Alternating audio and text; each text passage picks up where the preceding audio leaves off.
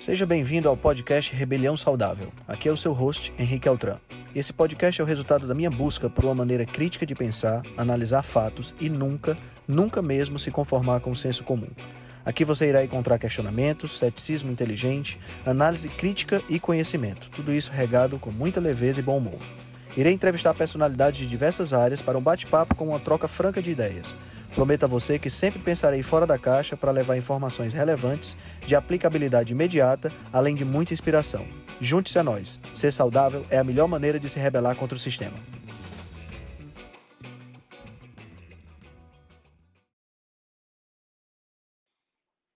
Bom dia, bom dia, bom dia, bom dia, meus amigos. Sejam todos bem-vindos a mais uma reunião da Rebelião Saudável, a primeira reunião depois da depois da nossa jornada. Né? Sejam todos muito bem-vindos. Quem está falando aqui é o Henrique, tá? a, criador do movimento da Rebelião Saudável. E antes de começar nosso bate-papo sobre sobre diabetes, dar as boas-vindas a todo mundo. Bo, bo, bom dia, bom dia, Gabriela, bom dia, Cristiano, Luiz, bom dia, Verônica, tudo bem? Bom dia, mãe. Bom dia, Silvia, bom dia, Rui, Clóvis, Jacinta, nossa, muita gente boa aqui. Bom dia, Lucas, bom dia, Daniel, bom dia, Emery, bom dia, Reinaldo, grande Reinaldo, tudo bem? Espero que estejam todos bem, espero que tenham, quem aqui estava na jornada, espero que tenha gostado. A gente ficou muito feliz com o resultado de todos os palestrantes, todas as palestras que, que foram proferidas, foram palestras excepcionais. E, assim, a gente tem conseguido, essa foi a segunda edição da jornada, mais de 300 pessoas inscritas, né? E a gente tem conseguido fazer uma fazer uma, uma, uma um evento com assim com nível das palestras ao mesmo tempo um nível elevado né um nível com muita informação com muita densidade de informação mas também um, um nível que possibilita qualquer pessoa entender, né? E a gente, a gente criou um evento com algumas características muito próprias, né? Evento onde a gente tem um grupo no Telegram para os participantes conversarem com os palestrantes, né? Um grupo, é, é, palestras que são proferidas ao vivo, né? Com possibilidade de perguntas e respostas. Nessa agora, nós incluímos a possibilidade, incluímos uma mesa redonda que foi realizada no sábado, então, o formato do evento é um formato muito interessante que está que tá sendo assim é, é, muito elogiado, né? E a gente espera realizar mais jornadas como essa, né, online, e quem sabe no futuro, assim que a gente tiver a possibilidade de fazer alguma coisa presencial, a gente conseguir fazer isso também. Os eventos presenciais eles são bem mais complexos e mais complicados da gente coordenar, porque exige não só não só a questão da, da, do deslocamento né, de vocês, mas também investimentos que tem que ser feito antes do evento acontecer. Então, realmente é uma coisa que a gente precisa pensar bem direitinho para a coisa poder funcionar. De qualquer forma, a jornada está aí. Não se preocupem, vai ter a jornada 3.0, podem ter certeza disso. Tá? A gente está só decidindo aí se a gente vai fazer ainda esse ano. A gente já viu que a periodicidade ideal é que ela seja anual, tá? Então isso é uma coisa que a gente já discutiu e que é o ideal que seja apenas uma jornada por ano. Então nós estamos vendo aí se a gente a gente vai realizar a possibilidade é sempre no segundo semestre, volta de agosto, setembro, outubro, e a gente está vendo aí se a gente realiza ainda esse ano de 2022 para poder organizar o calendário, vamos dizer assim, né? Uma no final no final do, do, do meio do segundo semestre, para que fique uma vez por ano, ou se a gente deixa tudo para 2023. Mas não se preocupem, vai acontecer a gente quer que essa jornada se expanda cada vez mais e tem realmente a gente tem muita gente boa para palestrar. Teve muitos palestrantes da primeira edição, como a doutora Gabriela, por exemplo, que está aqui, que a gente quer trazer de volta, o doutor Ricardo também, que a gente quer trazer de volta para palestrar. E, e, a gente vai ficar fazendo esse rodízio porque tem muita gente boa para palestrar aqui e a gente acaba né, tendo, tendo a possibilidade de ter muitos palestrantes interessantes que fica muito, muito legal. Bom, feita essa breve introdução, né, eu queria, a gente hoje colocou o tema, na realidade esse é um tema recorrente aqui na nossa, na nossa reunião da Rebelião Saudável, que é o tema do, do diabetes. Né? O diabetes hoje, sem sombra de dúvidas, é uma das doenças de maior prevalência. Né? Não é a doença que mata mais, até porque, via de regra, as pessoas que têm diabetes não morrem de diabetes, né? elas morrem de outras doenças que acabam surgindo por conta do diabetes que descontrolado. Dentre elas, a doença que mata mais hoje no mundo é, são as doenças cardiovasculares. De cada três pessoas que morrem no mundo, uma morre de doença cardiovascular. Então, é assim, é a doença disparado, a doença que mais mata hoje no mundo. São 33% das mortes mundiais são ocasionadas por doenças cardiovasculares. Dentro dessa perspectiva, a gente então tem o diabetes como uma das principais causas das doenças cardiovasculares, e a gente vai discutir um pouquinho sobre isso também. O doutor Ricardo, que é cardiologista, vai poder esclarecer alguns pontos interessantes em relação a isso aí, se ele puder participar. E é, é, então é uma doença que tem uma, uma, uma, importância muito grande. A gente viu durante essa pandemia, né, durante essa pandemia de Covid, nós vimos que a, as pessoas que têm é, distúrbios na glicemia são pessoas que estão muito mais propensas a sofrer na infecção por Covid-19, né? Então, mais propensas a serem internadas, serem entubadas e por aí vai. Então, é importante a gente entender essa doença para a gente, primeiro, entender como evitá-la e, segundo, se a gente não conseguiu evitar, a gente entender como colocar essa doença em remissão, né? Que é o nosso, nosso objetivo com aquelas pessoas que já estão já estão doentes, que já têm uh, problemas para o controle da glicemia, ok? Então, vamos falar dos tipos de diabetes também, tá? Vamos falar de, de, de cada um desses pontos para que todos possam entender e a gente saia daqui sem nenhuma dúvida. Se quiserem fazer alguma pergunta, né, o pessoal que está aqui que não faz parte da, da, não são profissionais médicos ou quiserem fazer alguma colocação, só levantar aí a mãozinha tá? E a gente está aberto aqui para conversar bastante sobre esse tema, tá? Eu vou fazer uma breve introdução, como eu sempre faço em toda reunião, e depois a gente abre para cada profissional poder falar mais um pouquinho e a gente esclarecendo todas as dúvidas de todo mundo, tá? Bom, o diabetes, pessoal, vamos pegar, vamos pegar um pouco da etimologia da palavra, né? Vamos começar por aí. A palavra diabetes, ela significa muita urina, tá? Ela significa urinar em excesso. Tanto é que quando a gente fala em diabetes, existe um diabetes que poucas pessoas comentam a respeito disso, que é o diabetes é, chamado diabetes insípidos, que é quando a pessoa tem um problema no controle da produção de urina. Nós temos um hormônio, isso aqui é só uma, uma curiosidade rápida, tá? A gente tem um hormônio, a gente produz um hormônio que chama vasopressina ou hormônio antidiurético, tá? Esse hormônio antidiurético, ele é secretado pela hipófise e ele atua nos rins, fazendo com que você não é, não, não produza urina demais. Isso para manter a, a, a, o controle hídrico do corpo. A pessoa que tem o diabetes insípidos, ela não produz esse hormônio, produz em pouca quantidade, então ela urina muito. Ela precisa beber 5, 10, 15, 20 litros de água e urina 5, 10, 15, 20 litros de urina. Se ela tiver com isso descompensado, ela precisa, ela precisa ter, ingerir esse hormônio para não, não ter problema tá? Então o nome diabetes insípido significa o quê? Muita urina sem sabor, né? Insípido, né? Sem, sem, sem, sem sabor. Então diabetes insípido é um tipo de diabetes também, mas não é o nosso caso aqui, não é o que nós vamos, não é o que nós vamos estudar agora, né? Não é o que nós vamos debater agora. O, o outro tipo de diabetes é o chamado diabetes mellitus ou diabetes mellitus, como algumas pessoas falam também.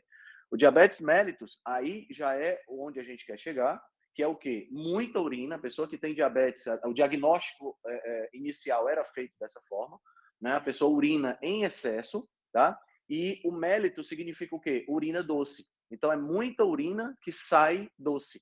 Então o diagnóstico inicial das primeiras vezes que essa que essa doença entrou dentro da, da, da entrou na, na, na discussão médica, vamos dizer assim, era diagnosticada através disso. As pessoas viam urina é, é, no banheiro com formiga, né? A, a, a, o, o, sabor da urina se tornava doce. Por quê? Porque o excesso de açúcar no sangue, quando a gente fala açúcar no sangue, estamos nos referindo a um açúcar específico chamado glicose, tá? O excesso de glicose sanguínea estava, é, é, por conta do excesso, estava sendo, é, é, o rim estava colocando esse excesso para fora através da urina, tá? Então, esse é o primeiro, foi, foi daí que surgiu o nome, né? Inicialmente, né, nas épocas mais remotas, e como o DJ Sofista colocou ontem, inclusive hoje à noite a gente tem uma, uma, uma live com o DJ Sofista, mas como ele colocou ontem, eu gosto muito da abordagem do DJ Sofista porque ele pega muito da história da coisa. A, a, os egípcios, antigamente, já tinham ideia da, da, do diabetes, né? já faziam esse tipo de diagnóstico, só que naquela época, muito provavelmente, né? a, a, o diabetes mais presente era o diabetes tipo 1. Então, aqui eu quero fazer essa distinção entre o diabetes tipo 1 e o diabetes tipo 2, para que as pessoas possam entender um pouquinho isso aí. Tá? Então, o diabetes tipo 1, ele é uma doença autoimune, tá? ou seja, é uma doença onde o próprio corpo produz anticorpos contra a sua própria, o seu próprio, é, o seu próprio organismo. Especificamente, o corpo produz anticorpos contra as células beta do pâncreas. As células beta do pâncreas são as responsáveis pela produção de insulina, o hormônio encarregado de regular a glicemia no sangue, tá? Então, a, a, o diabetes tipo 1 acontece porque a pessoa para de produzir a insulina e, por consequência, ela perde a capacidade de controlar a glicemia no sangue. Dessa forma, quando ela perde essa capacidade, toda vida que ela come alguma coisa que contenha glicose, tá? Ela vai acabar aumentando essa glicose no sangue. Henrique, o que é que tem glicose na nossa alimentação?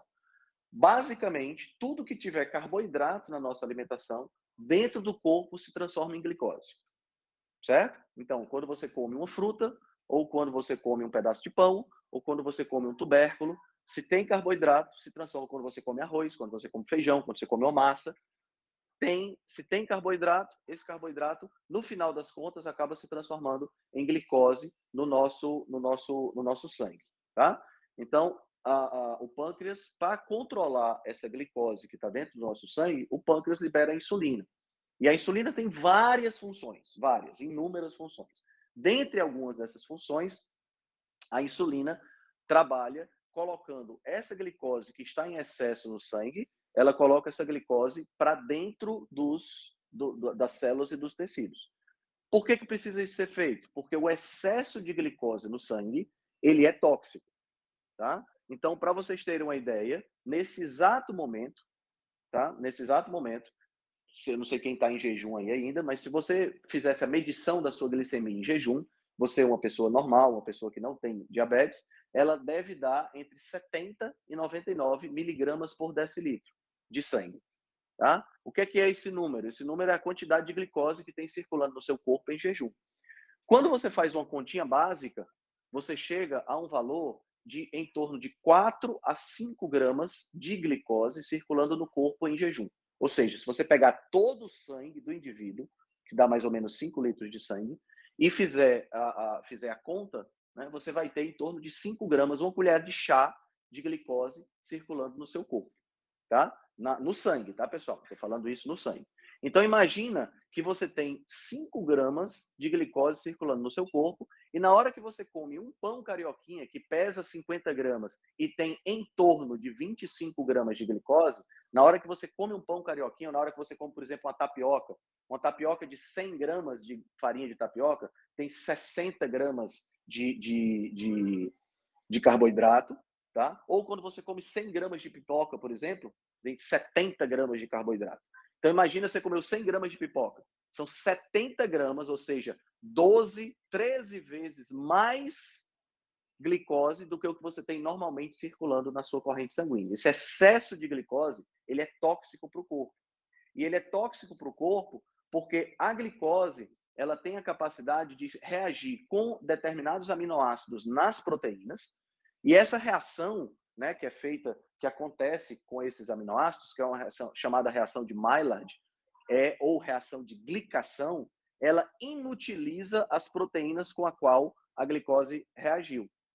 Então, a partir do momento que você tem glicemia elevada, você aumenta essa reação e, por conta disso, você aumenta a, a você diminui a função das proteínas que reagiu com a glicose. Isso é, é, você pode dizer assim, e qual é o, problema disso? O problema disso está ligado diretamente à perda da função dessas proteínas. E também o excesso de é, proteínas glicadas aumenta a oxidação e aumenta a deposição de placas de aterosclerose, né, que o Dr. Ricardo pode falar um pouquinho depois sobre isso, que faz com que a gente tenha problemas de doenças cardiovasculares.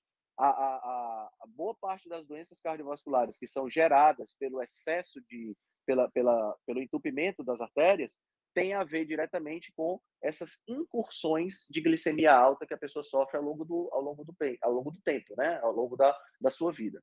tá? Então a glicemia alta no sangue é tóxica. Para evitar que isso aconteça, então veja como é interessante, né? A glicose ela acaba sendo um combustível, tá? Alguns tecidos do nosso corpo não conseguem utilizar a gordura como fonte de energia. O cérebro, por exemplo, não consegue utilizar gordura como fonte de energia. Ele só utiliza glicose ou cetonas, certo? Então, ela é um combustível para o nosso corpo, mas ela é um combustível que não pode estar em excesso no sangue porque ela é tóxica.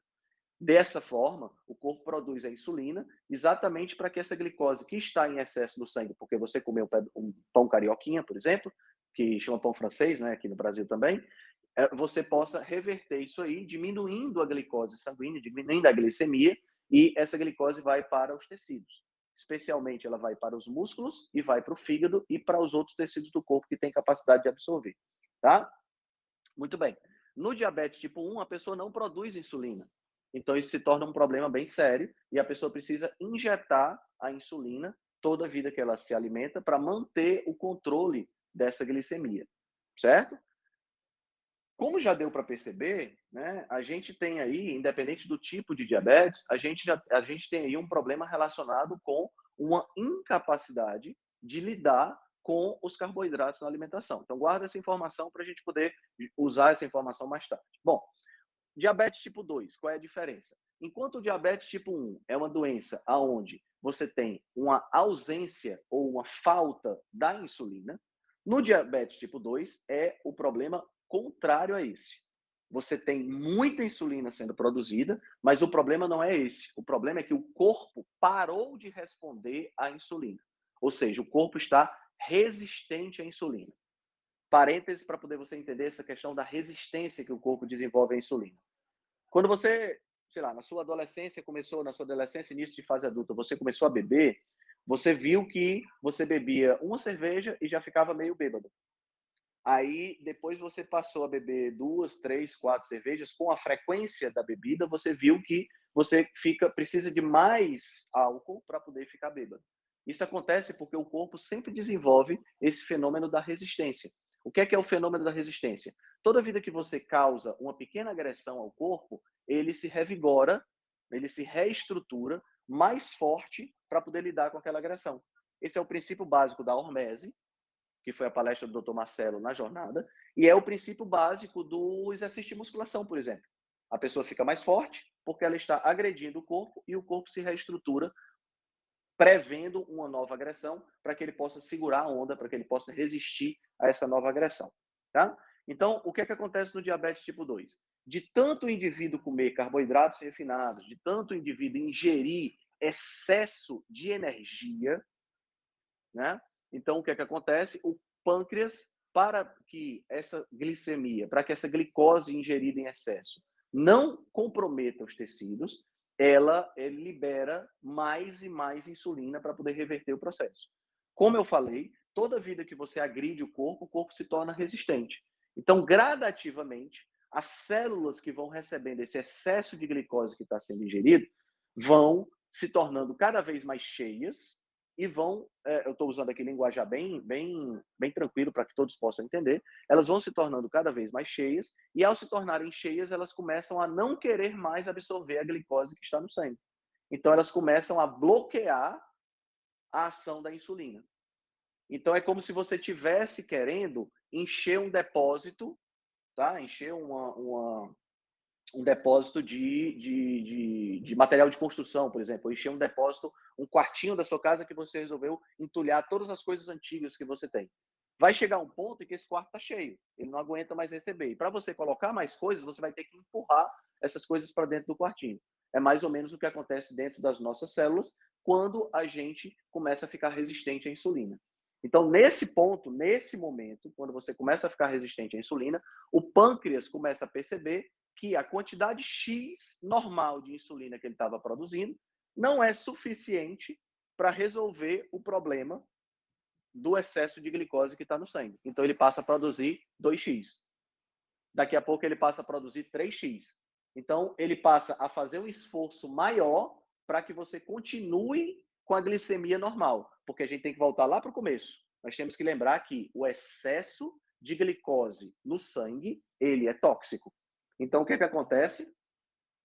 você é, é, o excesso de glicose no sangue é tóxico, logo o pâncreas precisa se livrar disso. Então ele vai aumentar a produção de insulina para que as células continuem respondendo ao que ele está fazendo. Então olha que interessante. Na medida em que ele aumenta a, a, a secreção de insulina, as células voltam a capturar a glicemia do sangue e a glicemia do sangue se normaliza. Mas mais cedo ou mais tarde, devido à alta ingestão de carboidrato, que é normal na nossa cultura, a gente acaba acontecendo o quê? Aquela célula que estava respondendo com, sei lá, três vezes a quantidade de insulina para de responder. E aí o pâncreas aumenta mais um pouco e ela volta a responder. Até que vai chegar um limite, e esse limite é particular, cada pessoa tem um limite específico, até que vai chegar um limite aonde essa, essa célula para de responder ao pâncreas. Na hora que ela para de responder ao pâncreas, tá? ela acontece dela começar a, a glicemia começa a não baixar. E é só aí, e aqui é um parênteses sobre a questão do diagnóstico, é só aí, nesse momento, que a medicina está preparada para diagnosticar o diabetes. Quando você vai no laboratório e, ao ir no laboratório, você faz o exame de glicemia e esse exame de glicemia te mostra que você tem a quantidade de glicose que deveria estar até 100 é, até 99 miligramas por decilitro, está acima de 126. Esse é um, um parâmetro de diagnóstico da, do diabetes. Insulina em jejum acima de 126. Agora, pelo, por tudo que eu expliquei, não dá para a gente entender que esse diagnóstico poderia ter sido antes? Claro que dá. Como é que eu poderia ter diagnosticado antes se a minha glicemia está normal? Na hora, que eu, na hora que eu peço o exame de glicemia, eu tenho que pedir mais dois outros exames para ajudar nesse processo de diagnóstico eu peço o exame da hemoglobina glicada, e aí eu preciso que vocês lembrem lá do começo da minha explicação, quando eu falei que o excesso de glicose faz um fenômeno de glicação. A hemoglobina é uma das proteínas mais abundantes que nós temos no nosso sistema circulatório, porque é a proteína que transporta oxigênio dentro dos nossos glóbulos vermelhos, dentro das nossas hemácias. Então, essa proteína também sofre o processo de glicação. Quando eu analiso a quantidade de hemoglobina que foi glicada, eu tenho uma noção de se eu tenho glicemia alta ou se eu tenho glicemia baixa. A média dessa glicemia, especificamente a média dos últimos três meses, que é o tempo que a hemoglobina fica rolando no sangue. Certo? Então é outro exame que pode ser utilizado, mas de todos esses, que eu, desses dois, tem um terceiro exame que é o mais importante de todos, que seria a insulina em jejum. Por que medir a insulina em jejum? Porque eu posso estar com a glicemia normal, eu posso estar com a minha hemoglobina glicada normal, mas a minha insulina em jejum pode estar alta. Isso significa o quê? Que o meu pâncreas já está trabalhando forçado para manter as coisas dentro da normalidade. Nesse momento, na hora que eu faço esses três exames e que eu percebo glicemia normal, hemoglobina glicada normal, mas eu percebo o pâncreas trabalhando demais, ou seja, eu tenho aí a insulina em excesso sendo produzida, eu ainda não tenho diabetes instalado, mas eu sei o que é que vai acontecer no futuro, se a pessoa continuar com os mesmos hábitos. Entendeu? Então, dentro dessa perspectiva, pedir o exame de insulina em jejum é fundamental e a gente consegue, a partir desse exame, prever com 5 a 10 anos de antecedência o estabelecimento do diabetes. Então, dá tempo de sobra de reverter a situação que nem se estabeleceu ainda. Então, isso é uma maravilha e é uma excelente notícia para todos nós. Tá?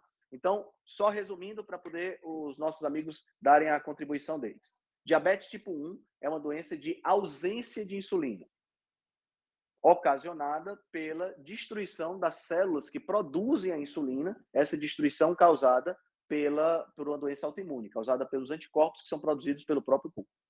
Diabetes tipo 2 é uma doença de resistência à insulina produzida. Ou seja, o corpo não responde à insulina que é produzida pelo pâncreas. Tá?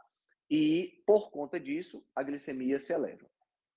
Ok? Então, essa é a distinção básica entre as duas. Uma coisa que vale a pena a gente comentar também, antes de eu passar a, a palavra para os nossos amigos, é em relação a. Existem, existem três players principais dentro dessa questão da glicemia: fígado, músculos e tecido adiposo, tecido gorduroso do corpo. Tá? Eu queria comentar rapidamente sobre esses três, esses três players, esses três jogadores aí nesse game da glicose, vamos dizer assim. Então, o fígado, ele é a nossa central metabólica do corpo. Boa parte da glicose que a gente come fica armazenada no fígado na forma de um açúcar é, complexo chamado glicogênio. O glicogênio é um carboidrato que está presente no fígado, está presente nos músculos, e o fígado, ele não só ele fica, ele é um armazenador de glicogênio, como ele libera parte desse glicogênio na forma de glicose quando o corpo precisa. Tá? Então, por exemplo, se você passar um jejum prolongado, o fígado vai liberando glicose ao longo desse jejum para que a sua glicemia se permaneça constante no sangue. Tá? Lembrando que a glicose ela é fundamental ela só não precisa ser ingerida em excesso. Na realidade, ela nem precisa ser ingerida, porque tem uma outra função do fígado que ela é que é muito importante, que é a chamada função de gliconeogênese. Então, o fígado ele produz glicose a partir de gordura e a partir de proteínas para que se mantenha a glicemia adequada. Olha que interessante. Se eu não comer carboidrato, por exemplo, eu estou em jejum agora, não comi carboidrato nenhum. Minha última refeição foi ontem à noite por volta das sete, meia, oito horas da noite e eu comi somente carne, então não comi carboidrato novamente. Eu estou já uns dois ou três dias sem comer quase nada de carboidrato, com exceção de uma frutinha que eu comi hoje é quarta, na segunda-feira. Então, o meu corpo hoje não está vivendo de carboidrato na minha alimentação. Ele está vivendo de carboidrato que o meu fígado está produzindo. E ele está produzindo isso através da decomposição da minha gordura ou das proteínas que eu estou ingerindo, certo? Então, o fígado tem essa capacidade. Aí aqui está um ponto interessante. Se o fígado é, é, produz glicose, o que é que faz com que o fígado não produza glicose a mais do que o que é necessário? A resposta para isso está no hormônio insulina. Sempre que você come carboidrato, você libera insulina. A gente já conversou sobre isso hoje ainda. Se você libera insulina quando come carboidrato, essa, essa insulina vai dizer a seguinte informação: células do corpo têm muito carboidrato no sangue, absorvam esse carboidrato. Mas ela chega lá para o fígado e diz assim também: fígado, já tem muito carboidrato que esse cara comeu, então não precisa você produzir glicose. Vamos aproveitar a glicose que foi ingerida da alimentação. Então a insulina manda o fígado parar de produzir glicose também. Só que aí acontece o quê? Num organismo, num fígado que está resistente à glicose, resistente, desculpa, à insulina, o fígado não responde à orientação da insulina. Então o que é que ele faz? O cara come carboidrato e o fígado não para de produzir carboidrato. Então, esse é um dos fatores que desencadeia glicemias mais altas também. Tá? Então, segura aí essa informação. Bom, o segundo player, né, o segundo jogador nessa, nessa, nesse game é, são os músculos, são as fibras musculares. As fibras musculares, elas são também armazenam glicose na forma de glicogênio, só que elas têm uma característica muito interessante, elas são extremamente egoístas.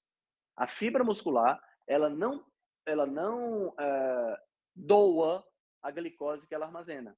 Toda vida que o músculo armazena glicose, ele pega essa glicose e usa para si.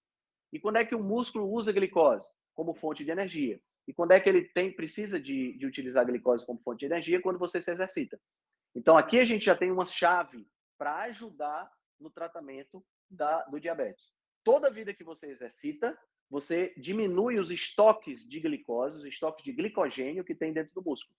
E como o músculo não libera essa glicose para nenhum outro lugar, esses estoques vão sempre estar cheios, a não ser que o músculo use essa glicose. Então, quando você se exercita, esses estoques de glicose baixam, baixam e o músculo acaba se tornando um ralo, um chupador compulsivo da glicose sanguínea.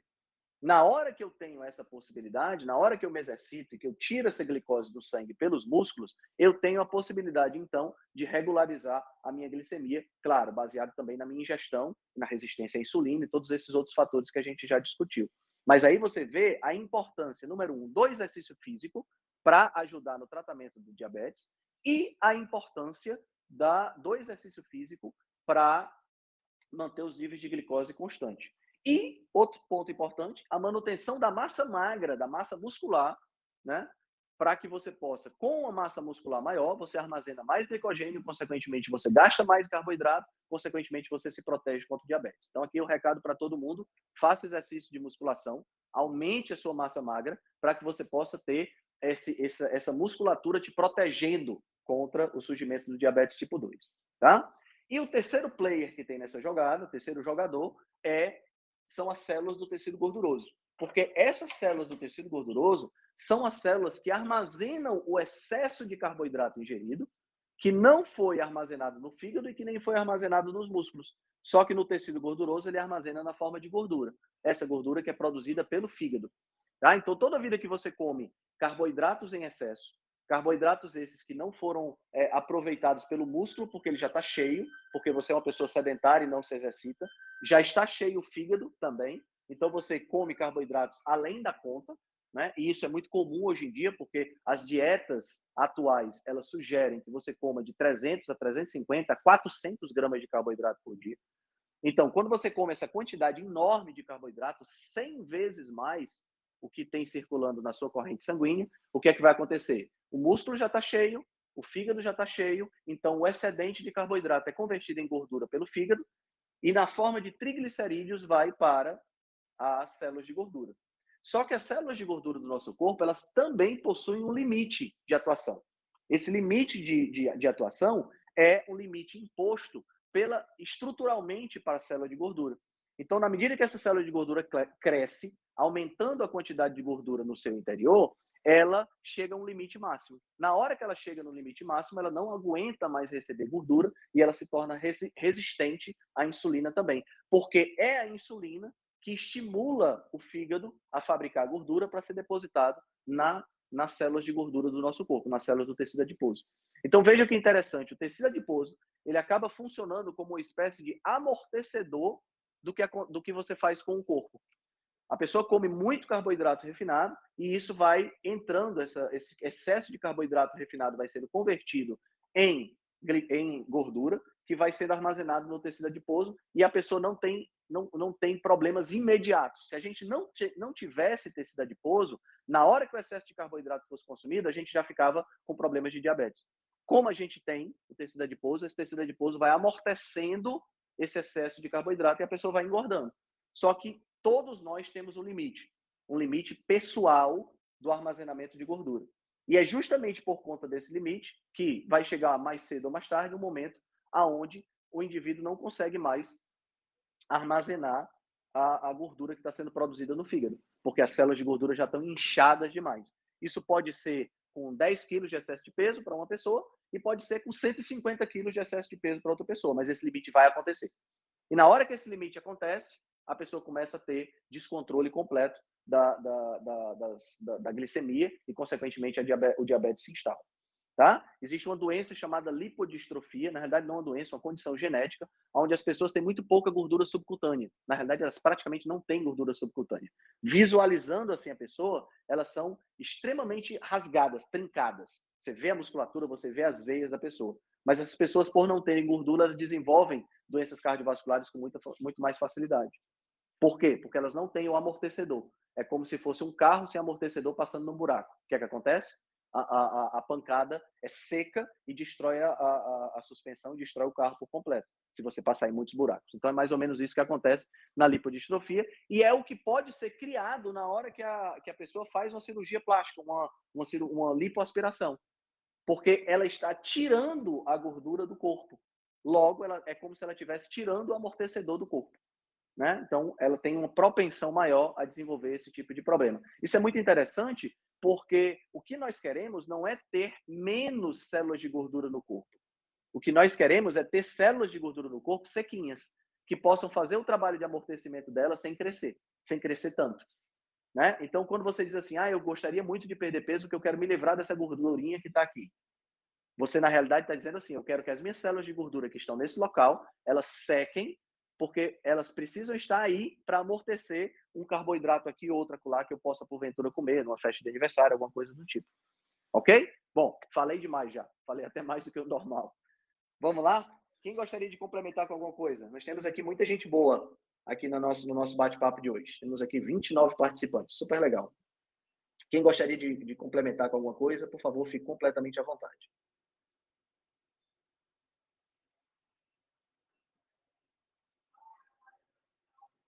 Puxa, eu falei tanto que o pessoal ficou tímido.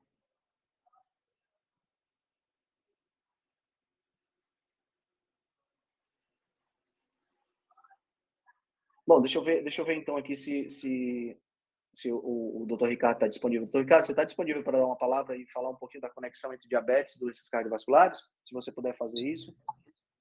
Bom dia, bom dia, Outra. Bom dia, eu meu tô... amigo. Eu vou tentar aqui que eu tô dirigindo, mas tava levando o filho pro colégio aqui. Ah, tá. É... Se eu bater o carro, depois eu mando a conta para vocês aí. Ainda é... é áudio, né? Não é vídeo. Não, é, na verdade, sim, é, é, bem interessante essa parte, né, que você falou, a, a, existem as complicações aí vasculares né, no diabetes, e a, 60% dos diabéticos morrem de complicações cardiovasculares, né, então essa é a principal causa de óbito no diabético, de fato. Né. Olha que e a gente eu tem... não sabia dessa estatística. É, aproximadamente, né? E a gente tem assim, a, a, dentro do diabetes a gente tem as complicações microvasculares e as macrovasculares, né? Uma divisão que a gente faz. As microvasculares são a, a nefropatia, é, a retinopatia, a neuropatia. Então essas complicações a gente chama de microvasculares. E a gente tem as macrovasculares, que é o infarto, AVC, a doença arterial obliterante periférica. Então, é, tem essa divisão aí porque a fisiopatologia é um pouco diferente. Ah, em relação ao infarto, AVC, é mais ou menos o, o, triplo, né? Se você comparar uma pessoa que não tem diabetes com um diabético, ele tem triplo de chance de ter aí essas complicações como infarto e AVC. E aí dentro da dentro da, da causa, né? Por que, que o diabético tem tanto esses problemas, né?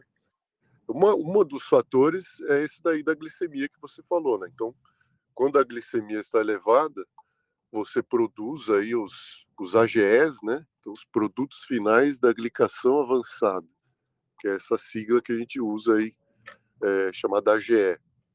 E esses produtos finais da glicação avançada, é, causados pelo excesso de glicose na circulação, eles vão acabar reagindo com, como você falou, com lipídios, é, vão reagir com proteínas e vão alterar membranas, endotélios.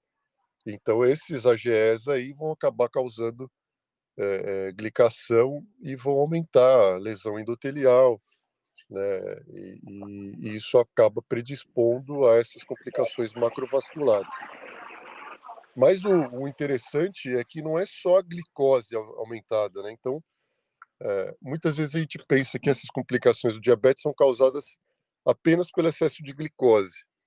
Mas aí quando você vai ver, é, por exemplo, se você pegar as medicações que a gente usa para o diabetes tipo 2, né, ou mesmo a insulina no diabético tipo 1, então a, a sulfonilureias, por exemplo, glicazida, uma medicação que se utiliza para baixar a glicose.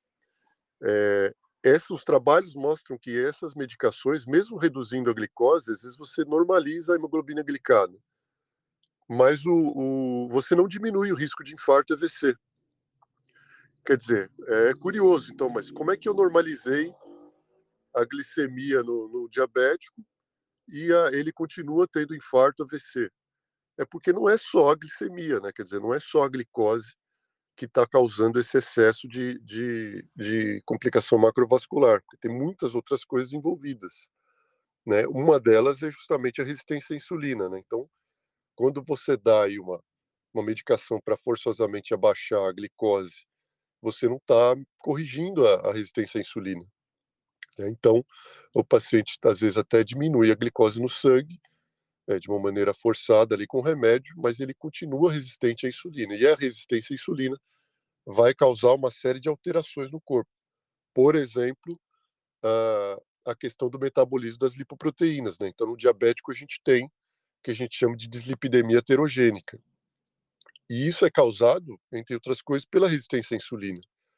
Então, é, você tem ali a, a, a, resistência à insulina nos tecidos, e isso muda a, a forma como te, os tecidos fazem captação de ácido graxo, por exemplo, na gordura, no tecido adiposo, e aí vai sobrar ácido graxo para o fígado, o fígado produz mais VLDL, e aí produz mais triglicérides, e aí uma cascata de coisas, né? Produzindo mais triglicéridos, aí diminui o HDL, o LDL é, eh, se torna pequeno e denso. Então, assim, tudo começou com a resistência à insulina.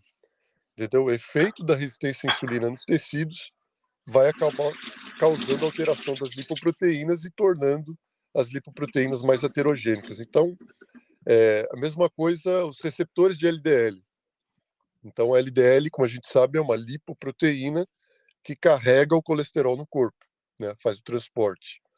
Então, os tecidos têm receptores para LDL, né? no fígado, nos tecidos periféricos, que vão captar é, justamente o LDL para pegar esse colesterol que ele está carregando. E aí, a insulina, a gente sabe que é um dos moduladores né, que fazem esse up-down regulation dos receptores de LDL né, nos tecidos. Então, quando você mexe aí na quantidade de insulina ou na resistência à insulina, você também altera a quantidade de receptores de LDL nos tecidos. Isso daí vai, vai interferir, então, é, é, na um efeito pró-heterogênico. Então, você vê que está tudo ligado, né? É, então, tudo às conectado. vezes, você só... Está é, tudo conectado. Nosso corpo é, é, assim, de simples ele não tem nada. Né? Então, é, é, você diminuir apenas a glicemia com um remédio, nem sempre você consegue diminuir as complicações. Por quê? Porque tem muitas outras coisas, né? Tem inflamação, quer dizer, o, o diabético, comparado a uma pessoa que não tem diabetes, também tem mais citocinas pró-inflamatórias, a gente sabe que a inflamação tem tudo a ver com a aterosclerose. É, com relação a, a efeito protrombótico, o diabético, comparado a uma pessoa normal, tem mais efeito protrombótico. Por quê? Porque tem, ele tem menos produção de óxido nítrico, tem menos produção de prostaglandinas, que são vasodilatadores, né?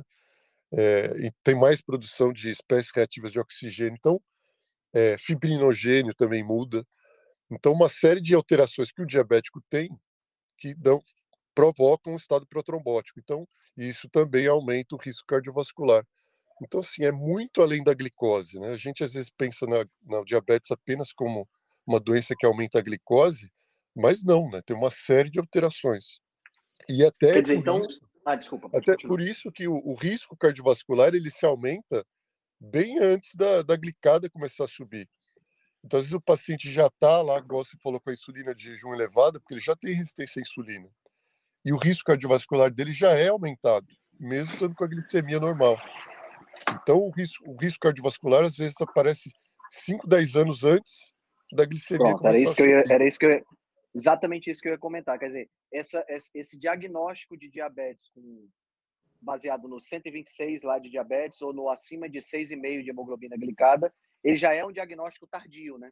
Na realidade, o, os problemas já aconteceram 5, 10 anos antes e o risco cardiovascular já existe, né? Então, quer dizer, a gente conseguiria conseguiria prever isso e, e, eliminar, eliminar não, pelo menos diminuir a chance disso acontecer, se a gente Sim. fizesse o diagnóstico com essa, prevendo isso com 5, 10 anos antes, né? Sim, e aí, e assim, aí hoje, né, com, com o tempo, foram se desenvolvendo novas drogas para tratar o diabetes, e agora, hoje, a gente tem algumas medicações que agem também na questão da resistência à insulina, daí essas medicações hoje está conseguindo diminuir o risco cardiovascular de uma maneira melhor, com algumas medicações aí que também é, reduzem insulina, né, como inibidores SGLT2, a gente tem a, a, a outras medicações aí que a gente está conseguindo tratar melhor o diabético tipo 2. Mas é claro, nós aqui sabemos que o melhor tratamento, na verdade, começa na alimentação, né? Então, quando você Sim. consegue corrigir, a melhor forma de você corrigir essa resistência à insulina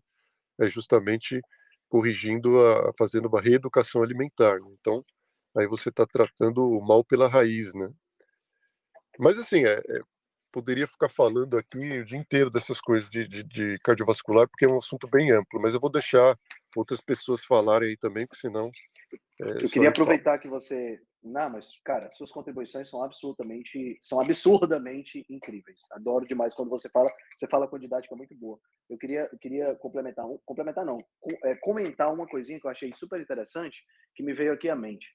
Quer dizer, se não é só a glicose que causa o problema, se a resistência à insulina e os picos insulinêmicos, ou seja, a produção crônica de insulina, a presença de muita insulina no corpo, também é um fator de risco, já que ela modula receptor de, de LDL, já que ela faz todo esse processo, então a gente pode, a partir desse ponto, já inferir, veja se você concorda comigo, Ricardo, que hum. uma dieta, como o pessoal chama de dieta flexível, ah, não, eu sou um cara magro, eu sou um cara atlético, eu sou um cara que posso que faço musculação todo dia, que faço crossfit, eu sou jovem, então, para mim não tem nenhum problema eu comer fazer um pré-treino de pão com doce de leite, depois no pós-treino comer suspiro, como o Dr. Titanic falou há, há algum tempo atrás, né? E, e, e é, é, eu, eu, também posso, eu também posso é, comer uma montanha de arroz com feijão, macarrão e farofa, porque eu posso ingerir 400, 500 gramas de carboidrato. Eu sou triatleta, eu posso comer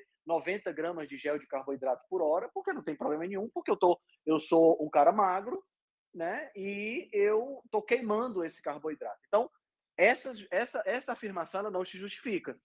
Por quê? Porque cada vez que eu ingiro uma quantidade de carboidrato, especialmente refinado, como é o caso disso que eu acabei de falar, o que é que está acontecendo? Eu estou aumentando a minha produção de insulina e estou causando algum tipo de dano, independente de eu ser magro ou não, de eu ser atlético ou não. Posso dizer isso? Sim, não, então, e é, é agora você falando isso daí, eu até lembrei daquele um post que colocaram ontem lá no grupo da Rebelião, é, eu acho que dessa mesma pessoa aí, é, falando que comer de três em três horas era, era melhor porque diminuía o LDL.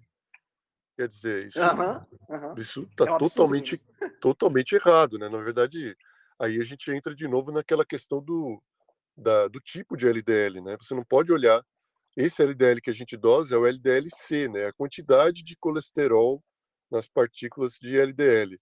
Mas é, é, a gente sabe que a gente modifica o tamanho do LDL, né? E isso é mais importante né, a quantidade de LDL pequeno e denso que você tem.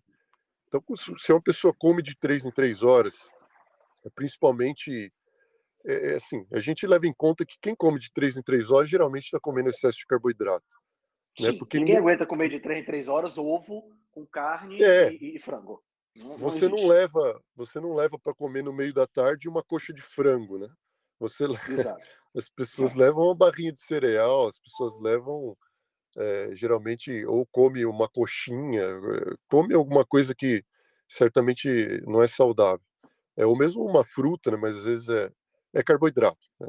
Então, quando pessoa, as pessoas que costumam comer de três em três horas, não vou generalizar, mas não digo que isso seja impossível de você fazer, mas a maioria das pessoas que faz isso não se alimenta de maneira saudável, vamos colocar assim. E aí comer de três em três horas, você não deixa sua insulina baixar, quer dizer, você está sempre estimulando e, e, você mantém a insulina, a chance de você manter a insulina mais alta é maior. E aí, mantendo uma insulina mais alta, é, tem tudo isso aí que a gente acabou de falar, né? A insulina interfere é, é, com o, o, as lipoproteínas, inclusive. Né? Tanto que a gente sabe que a, a, curva, se a gente pegar a curva de triglicérides, níveis de triglicérides e a, e a, a quantidade de LDL pequeno e denso, elas andam no sentido contrário. Você pega lá um gráfico assim, quando o triglicérides ultrapassa de 100 e vai subindo, a quantidade de LDL pequeno e denso acompanha junto. Né? Então, quanto mais, quanto maior o meu triglicérides, mais, significa que mais LDL pequeno denso eu tenho. Então, é, é por quê? Porque está tudo associado, né? Então, às Sim. vezes ele fala assim, não, eu como de 3 em 3 horas e meu LDL diminui. Ele pode até ter diminuído, o LDL-C, mas pode ter certeza que a chance de você ter mais LDL pequeno denso é maior. Então, assim, Exatamente. você está, você tá, na verdade, aumentando o seu risco, não diminuindo. Né? É, Porque você está olhando só. Eu... É, não, pode, pode falar. Então, é, então assim, é, é, é, as pessoas olham, às vezes, só um. consideram só um parâmetro ali e esquece o resto, mas está errado. É a mesma coisa você consumir óleo vegetal e falar que diminui o LDL e, e você está melhorando a sua saúde a gente sabe que não é assim, né? Você está oxidando o LDL e está eh, tornando ele pior, não importa se às vezes o, a quantidade, o LDL-C diminuiu, mas ele está ficando pior, mais heterogêneo. É, é, são, são duas coisas que eu queria comentar, Ricardo, que são muito interessantes. Eu tive ontem com um amigo, ele me mostrando os exames dele, e ele tá, ele tá, tem 57 anos de idade, e eu, eu vou até passar esse podcast para ele escutar, porque é exatamente sobre o tema, né? Que ele tá, tá com pré-diabetes, entre aspas, né? Pré-diabetes, aquilo que a gente já sabe, que já está com diabetes instalada, é só uma questão de tempo até ela se manifestar dentro do padrão diagnóstico da, da medicina. Ele está com circunferência abdominal elevada e o, o colesterol tá beleza. HDL, HDL está um pouco baixo, mas o LDL dentro da, da, da, do normal. Então, quando eu olho para esse LDL dentro do normal, mas a pessoa tem uma circunferência abdominal acima do normal, a glicemia já está superando o 100 em jejum, hemoglobina glicada já 6, alguma coisa, ainda não é 6,5, mas já está 6, alguma coisa. Né? Ferritina alta, TGP, TGO e gama GT alto, que são marcadores de saúde hepática. Quando eu olho para isso tudo, eu posso automaticamente inferir que o perfil desse LDL é aquele perfil é B, né? Que é o perfil pequeno e denso, não é isso? Sim. Né? Então, é. quer dizer, a, apesar dele estar com LDL dentro, do, dentro da, da, da, do espectro normal, quer dizer, um médico tradicional iria olhar para isso aí e iria dizer: ah, tá tudo beleza, teu LDL aqui tá tranquilo. Mas é um LDL muito mais heterogênico do que uma pessoa, por exemplo, ele estava com 108, se eu não me engano, de LDL, do que no meu caso, por exemplo, que estou com LDL de quase de um pouco mais de 180, mas não tenho nenhuma das características patológicas que estão estabelecidas nele, né? Então, meu LDL possivelmente, isso é verdade, porque eu fiz aquelas continhas todas que, que você já ensinou, é um LDL do padrão A, um LDL que é muito maior e menos denso, consequentemente, o risco cardiovascular menor. Exatamente. E é, por, e é exatamente por isso que quando você dá estatina para o paciente diabético, na maioria das vezes você está diminuindo o risco cardiovascular dele. Porque sim, a gente já sim. sabe que o diabético, mesmo com níveis, às vezes, dentro do normal de LDL, ele, ele, a maior, maior parte do LDL dele é do tipo pequeno e denso. Então, quando você diminui é, o LDL numa pessoa que tem que predomina o LDL pequeno e denso, você está diminuindo o risco cardiovascular dele. Então, por isso que as estatinas no diabético acabam uh, uh, e aí a gente a gente dos estudos vão mostrando cada vez menos uh, cada vez menor a meta de LDL. Então a gente fala assim, ó, a gente, antigamente a gente usava uma meta de LDL menor que 100, aí depois diminuiu para 70, agora se fala em LDL menor que 50. Na verdade, porque a saúde metabólica é tão ruim que a maior parte do LDL da pessoa é o pequeno e denso. Então, quanto menos você diminuir, é, quanto mais para baixo você joga esse LDL, você está é, diminuindo o risco cardiovascular. Mas uh, seria muito melhor se você corrigisse o resto, né, corrigisse o ambiente metabólico de forma que você melhorasse a qualidade do LDL, para não ter que jogar, deixar a pessoa com LDL de 30 para tentar diminuir a chance dela ter um infarto mas porque o LDL dela é uma porcaria, né? Quer dizer, é, é todo pequeno e denso praticamente. Então, é, tem todo esse contexto aí que a gente tem que levar em consideração. Exatamente, exatamente. Isso é muito, é muito, muito interessante e, e, e, assim extremamente válido nos dias de hoje, né? Porque como a gente a gente falou, a gente tem uma quantidade enorme de pessoas que está é, é, é, se submetendo a esse tipo de, de abordagem nutricional e ao invés de estar tá prevenindo, está aumentando a prevalência do diabetes. Né? É, é, é, a, a, própria Organização Mundial da Saúde já assumiu de que o diabetes é uma doença fora de controle. Meu amigo, claro que é uma doença fora de controle. Você não, você não está mais, você não está, é, é, você está sugerindo que as pessoas consumam entre 50 e 55% de, de, de carboidrato. É óbvio que, que, o diabetes vai sair do controle, porque essa é, a, é, a, essa é atualmente a orientação que se tem da Organização Mundial de Saúde, é, é, são as diretrizes vigentes e é o que a gente observa na formação do nutricionista. Né? Eu me formei agora no final de, de 2021 e até o último semestre eu estava tava vendo que tem que comer pelo menos 50% de carboidrato na alimentação. Tá entendendo? Então, a, a tendência não vai ser o, o, diabetes diminuir, a tendência vai ser aumentar até chegar em níveis insustentáveis né, na realidade, até ultrapassar os níveis que estão, porque insustentável eles já são. Né? A gente tem aí um problema sério. tive uma experiência num posto de saúde no segundo semestre de 2021, aonde eu atendi, consegui, em um mês, eu tive, eram, três pessoas, né? Então foi mais ou menos uma média de 30 atendimentos para cada pessoa. E dos 30, das 30 pessoas que eu atendi, eu tive uh, 28 que foram mais ou menos esse o número, tá? Não, não lembro agora de cabeça, mas foi mais ou menos essa proporção de pessoas que me chegaram já com diabetes, inclusive um já com da fila de amputação do, de alguns dedos do, do, do, pé por conta da alimentação. E assim, eu ficava com a nutricionista preceptora fungando no meu cangote para eu botar aveia, para eu botar é, é, pão integral, para eu botar, sabe, nessas coisas. E eu fincando o pé dizendo que tinha que reduzir, que tinha que reduzir, que no máximo era uma fruta por dia. Isso aí foi uma luta muito grande de, de, da, da, de mim com, a, com o status quo, vamos dizer assim, para não prescrever esse tipo de coisa para paciente. É realmente triste, é triste quando a gente vê isso aí. Doutora Gabriela, você gostaria de dar alguma, algum, pitaco aqui sobre uh, tudo que a gente já falou, alguma abordagem nutricional, de, de repente suplementos que possam ser utilizados, da sua prática que você tem visto aí? Doutor Eduardo também. Oi, Gabriela, bom? bom dia, bom dia, Ricardo. Bom dia. Ah, muito bom ouvir o Ricardo de manhã, né? Não é? a voz dele é agradável demais. Exatamente, eu ia dizer isso. Não é só o conteúdo, né? A voz dele é muito muito confortante, assim, a gente fica é, a voz encantado. Suave, Exato. Ele, é, eu, eu fico imaginando ele quando fica quando, quando os meninos oh. dele fazem traquinagem e ele vai brincar com os meninos. Eu acho que os meninos adoram receber um, receber um, um carão do, do pai, porque a voz não. é muito suave. É e o pior de tudo não é isso, é que ele deve estar vermelho agora, do jeito que o é, Ricardo é. Fez, doutora Gabriela fez meu dia agora. Obrigado. Vou ficar mais feliz hoje. Né? É, se eu fizer um podcast um dia de noite, assim, aquela coisa da madrugada, eu vou chamar o Ricardo para ele poder participar com a gente, aquela voz gostosa, assim, aquela voz acalentadora, sabe? Que, Não é verdade. Que todo mundo quer ouvir.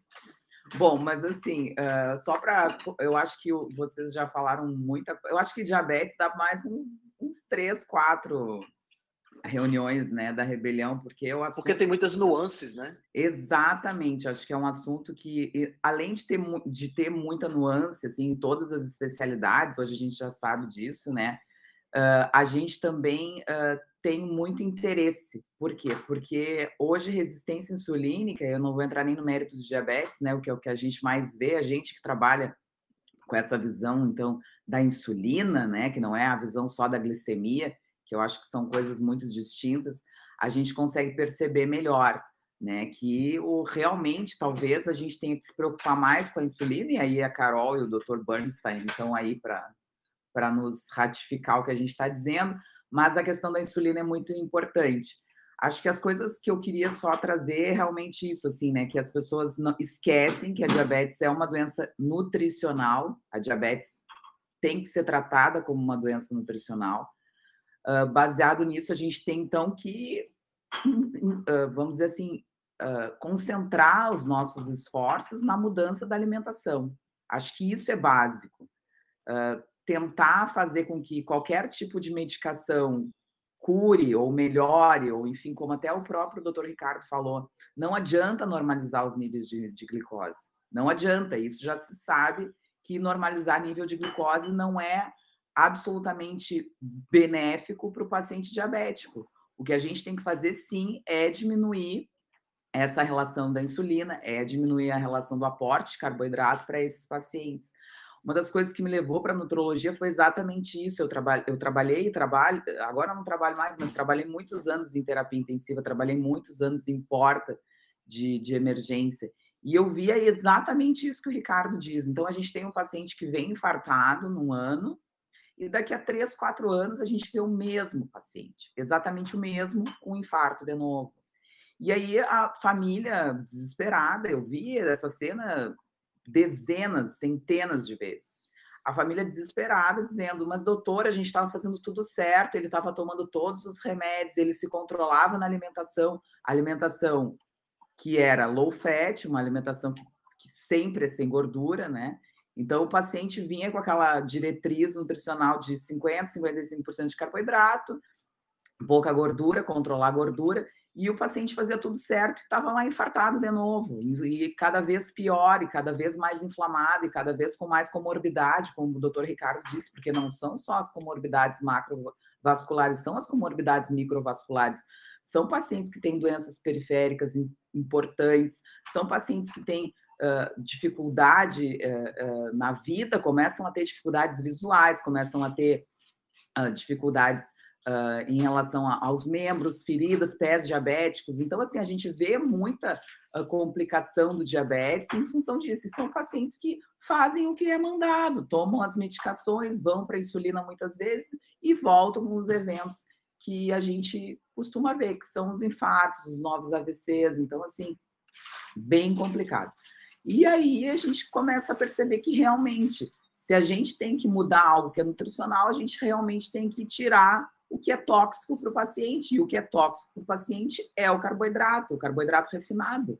As pessoas têm que entender exatamente isso. Essa, essa uh, epidemia de diabetes, ela é uma epidemia que anda do lado, de mão dada com a epidemia de obesidade.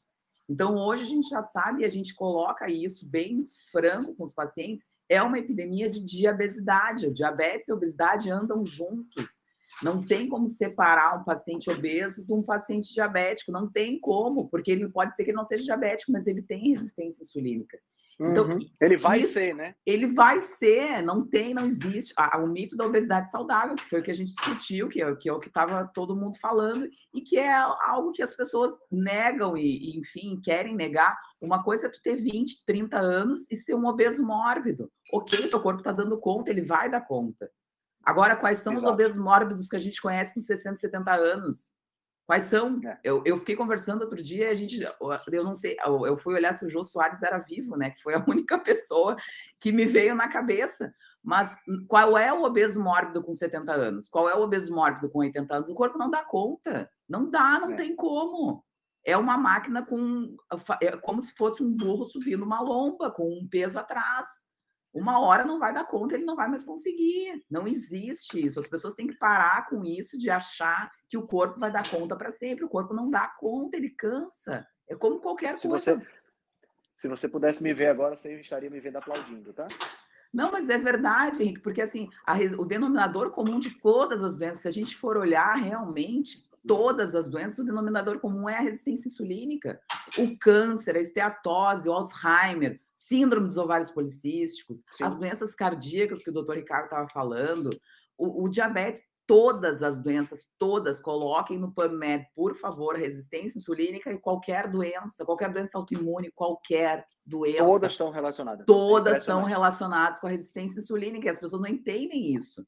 Então, quando e é por isso procurar... que essas doenças são mais, essas, é, é por isso que essas doenças não têm, não, não existem em populações tradicionais que não têm resistência à insulina, e é por isso que essas doenças não existem em pessoas que é, é, é controlam, a, controlam bem a sua alimentação e conseguem fazer uma dieta legal, que sobrevive mais tempo. Você pega as, a, as pessoas com longevidade maior, essas pessoas não têm resistência à insulina. Vivem 80, 100, 100 110 anos. São pessoas que são magras, mas não são magras. Elas são magras e comem direito. Né? Comem corretamente. Comedido, na verdade, assim, é aquele é. O, o paradoxo francês, né? As pessoas comem comedidamente. O problema é que a gente é latino, a gente tem essa cultura de comer até passar mal. A gente não tem a, a gente não é comedido para comer. Então, mesmo que a gente vá comer, aí entra outras coisas inflamatórias que eu nem vou entrar nesse mérito. Outro dia eu estava falando com a Fender sobre isso, porque as pessoas dizem, ah, porque uh, pode comer uh, qualquer coisa uh, comedidamente. Também não é assim. Tem a qualidade do alimento, né? Já comer glúten, é, aí a gente Sim. entra numa outra seara, tá? Mas eu não vou é entrar. É igual você dizer que pode se envenenar comedidamente, né? Exatamente, exatamente isso. Não é por aí também. Por quê? Porque existem outras coisas que também, como o doutor Ricardo falou, mas eu acho que assim, o que, o que a gente tem que colocar é que assim, ó, o que a gente está fazendo aqui é uma medicina do futuro. Eu gosto de falar disso. Porque a medicina tradicional não fala sobre insulina. Ponto. Acabou. É, é fato. A medicina tradicional, ela só trata glicose e doença. Ela quer fazer o diagnóstico de diabetes, ela vai lá te dar um remédio.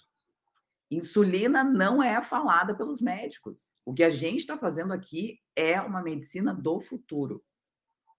Ponto. Então, a gente tem que entender que insulina é o denominador comum de tudo que a gente está falando. Esse é o primeiro ponto. E o segundo ponto, Henrique, que eu acho que é muito importante, é entender realmente isso: a relação do carboidrato, a relação do, da nutrição com a doença. É, é uma analogia que o professor faz, que eu acho muito interessante, que é a analogia do camarão, né? Que todo mundo já deve ter ouvido falar, mas eu acho que vale a pena a gente colocar aqui, porque vai ficar gravado e muita gente vai ouvir. Que é, se a pessoa é alérgica a camarão, ela não pode comer camarão, porque o camarão faz mal para ela, o que, que é mais o que, que é mais plausível fazer, o que, que é melhor fazer. Ir no restaurante comer o camarão e levar uma adrenalina caso tu tenha um choque anafilático, ou tu não comer o camarão porque ele vai te fazer mal. É não comer. É bem óbvio isso. Né? É bem óbvio, não. Exatamente. Então, ou, ou tu tem que comer o carboidrato para tomar insulina. É uma coisa ilógica, é uma coisa completamente incompreensível do ponto de vista de qualquer coisa. Não tem condição de entender que você precisa comer o carboidrato. E tem muito endocrinologista.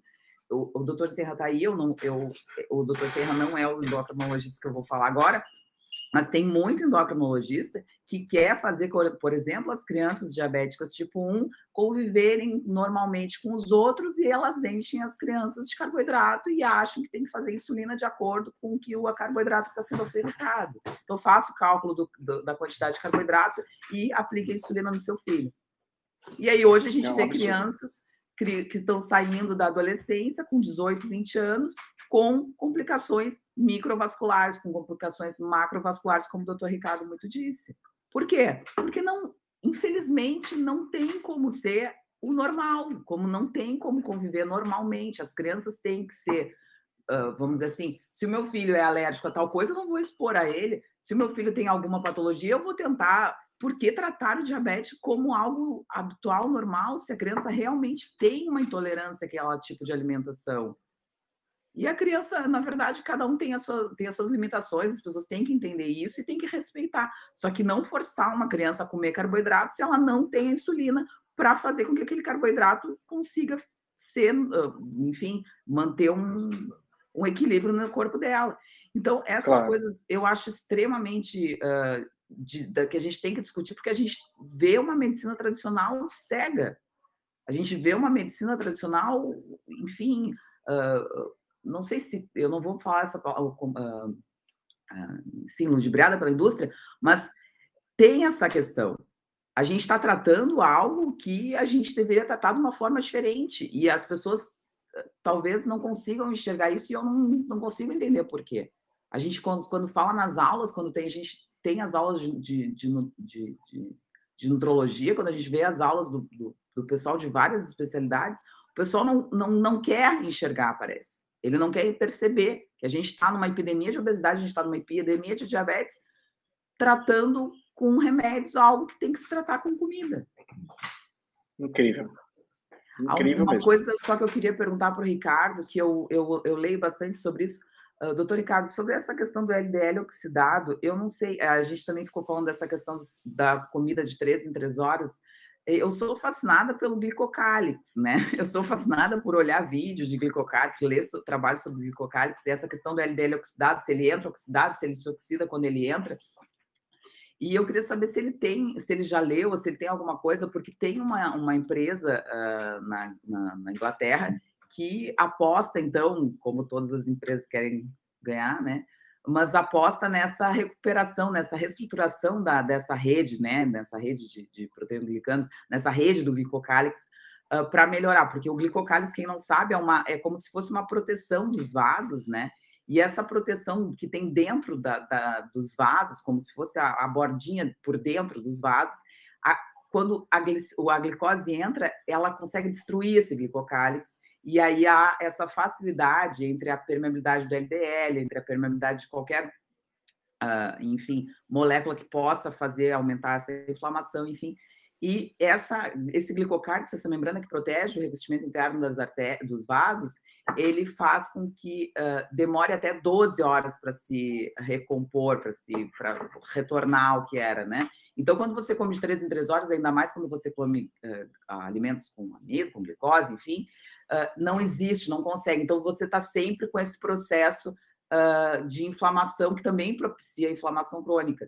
Então, eles estão desenvolvendo uma, uma medicação, né, que já, né, já é desenvolvida, na verdade, né, e que eles têm como objetivo esse, assim, de melhorar, de proteger esse glicocálix endotelial, essa rede, né, de, de glicoproteína, para tentar melhorar essa questão da oxidação, né? Dessa questão do, da entrada ou não, porque tem essa teoria que o LDL oxidado é o que entra, mas tem a teoria também que às vezes o LDL nativo pode entrar e dependendo do que é, uh, dessa também do glicocálise entrar e acabar se oxidando dentro uh, da túnica, enfim. Então, não sei se o doutor Ricardo sabe alguma coisa, já leu, deve saber, óbvio, mas o que, que ele acha a respeito disso, né?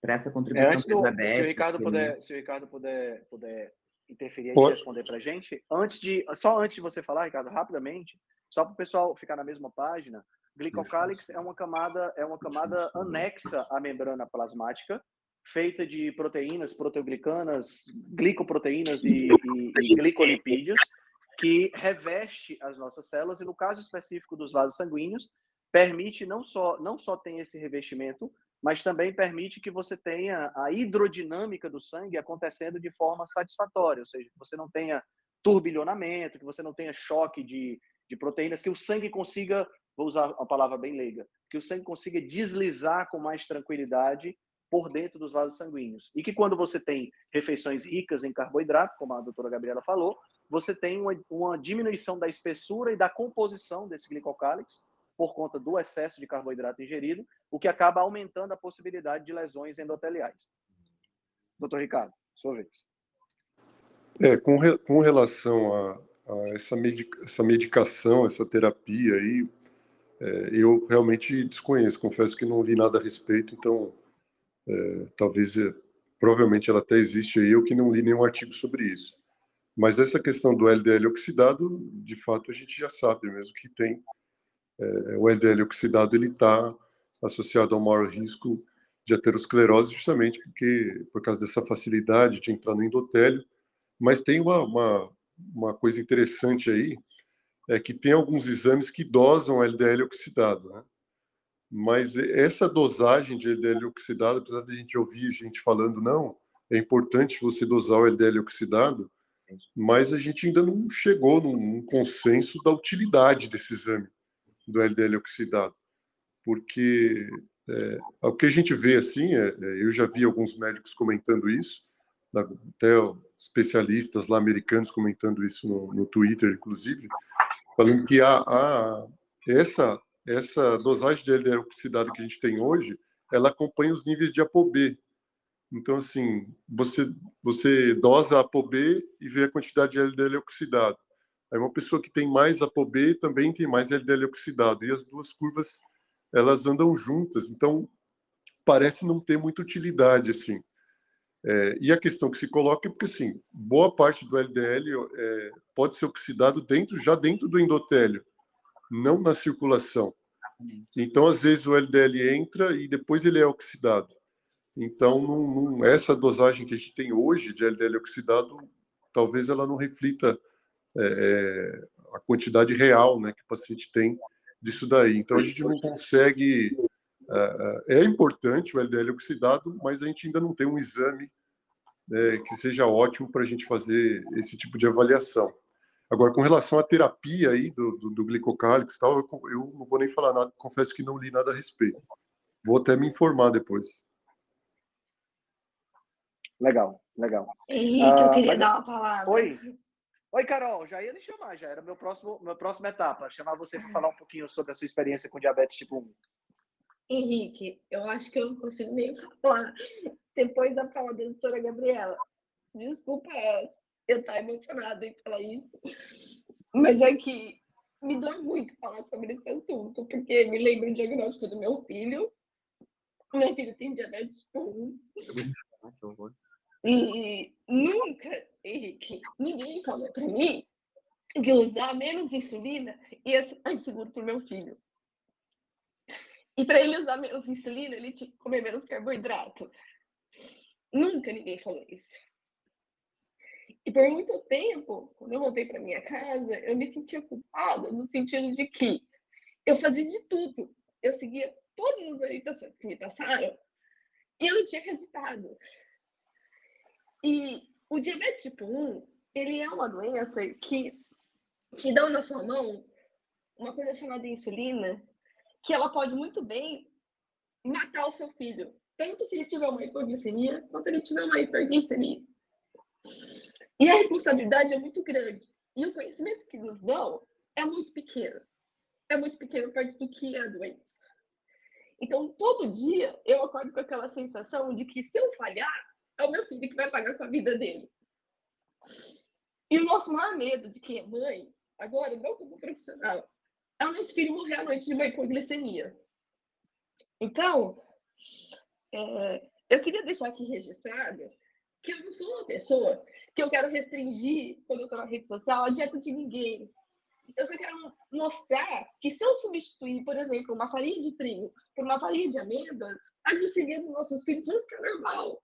E a gente não vai ter que injetar tanta insulina. é muito simples o que a gente pode fazer e a gente pode ter segurança. Lógico que a insulina não é a cura do diabetes, mas a gente tem alguma coisa para a gente fazer nas nossas mãos para manter os nossos filhos bem. E para mim, Henrique, de verdade, mais importante, não é o meu filho ir numa festa de aniversário e comer um pedaço de bolo lá que ele vai ser normal igual as outras crianças. Para mim, meu filho ser normal igual outra criança, ele tem o direito de viver tanto quanto uma criança que não tem diabetes saudável, com glicemias normais.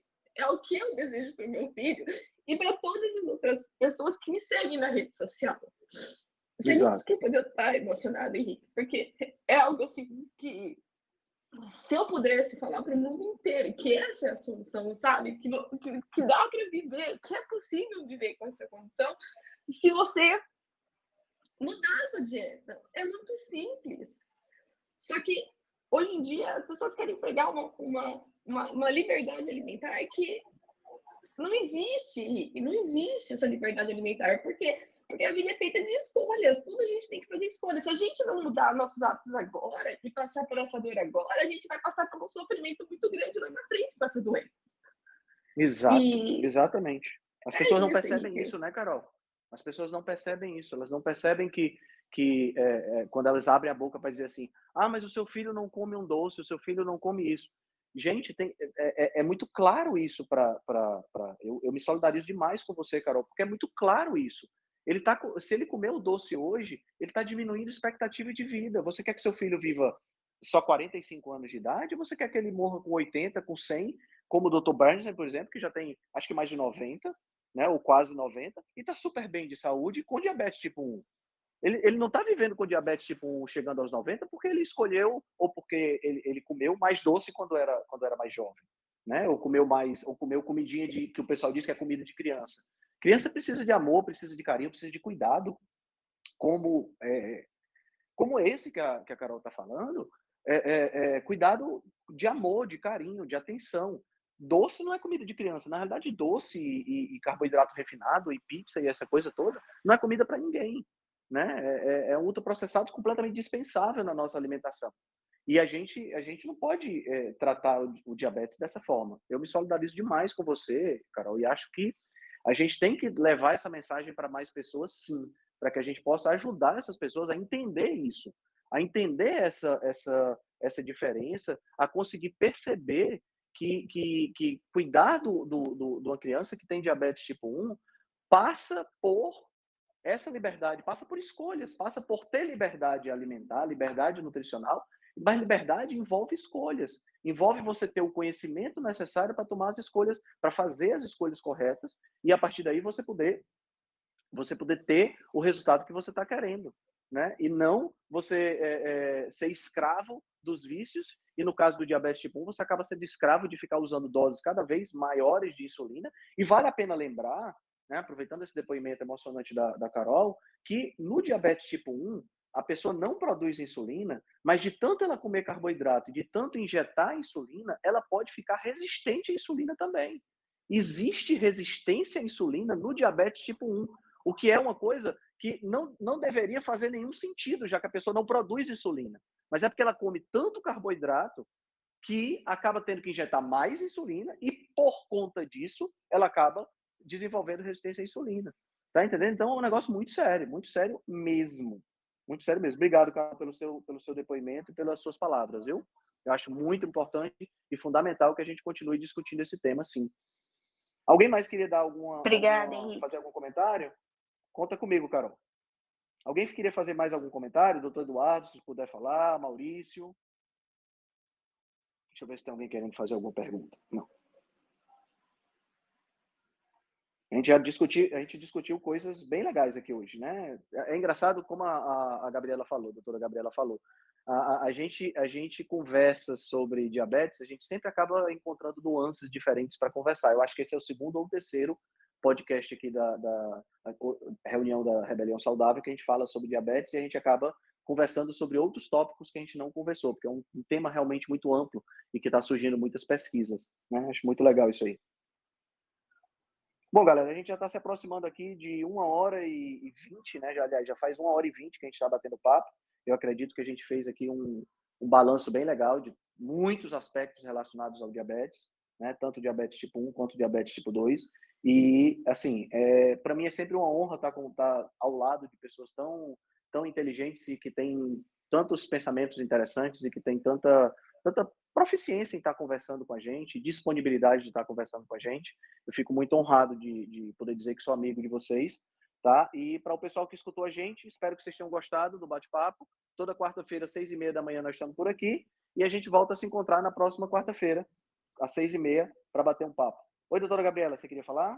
Posso fazer um convite? Pode, claro. Daqui a pouco, às 9 horas, aqui é feriado hoje no Rio Grande do Sul, feriado de Nossa Senhora. Ah, tá, de, tá de folga, né? Estou de folga, graças a Deus. Então, estou de folga porque hoje eu trabalho a tarde toda no consultório, uh, ver, uh, avaliando pacientes, enfim. Mas hoje estou de folga do hospital. Então, hoje, às 9 horas, a gente vai fazer uma live, já que a gente estava falando de resistência insulínica. A gente combinou, eu e a Tânia Alves, a Nutridados, maravilhosa. A gente vai fazer uma live sobre hipotiroidismo tipo 2, que é algo que o pessoal fala pouco, que é a resistência ao hormônio T3. Então, se você tem curiosidade de saber um pouquinho mais sobre tireoide, que é um assunto extremamente interessante e, e, e na verdade, prevalente, vou convidar todas as 9 horas no meu perfil, a gente vai falar um pouquinho sobre tireoide. Ah, excelente, excelente. Inclusive, o post, eu estou fazendo uma série sobre tireoide, né, nos posts. Vou assistir essa live exatamente para me inteirar sobre, sobre essa questão. Estou lendo um livro muito legal e estou usando esse, esse livro como base para os meus posts. E hoje o post foi sobre tireoide, inclusive sobre hipotireoidismo, né, as, as, os tipos mais comuns. Muito legal. Pronto, show de bola. Live às nove e hoje tem live às 18, já que a doutora Gabriela fez o convite, vou fazer o convite para a live que vai ter às 18 horas com o DJ Surfista. Vamos bater um papo, um papo sobre dieta carnívora, sobre ciência, sobre introdução alimentar da Lara, então vai ser super legal também. Galera, muito obrigado pela participação de todos. Tenham todos um excelente dia, um excelente restante de semana. Voltamos a nos ver na próxima quarta-feira, às seis e meia da manhã, aqui na reunião da Rebelião Saudável. Divulguem aí para o pessoal divulguem esse canal, tá? O link está aberto para todos poderem divulgar, para que a gente possa trazer cada vez mais gente para o lado de cá e proporcionar cada vez mais bate-papos legais e emocionantes como esse. Obrigado pela atenção, tenham todos um excelente dia.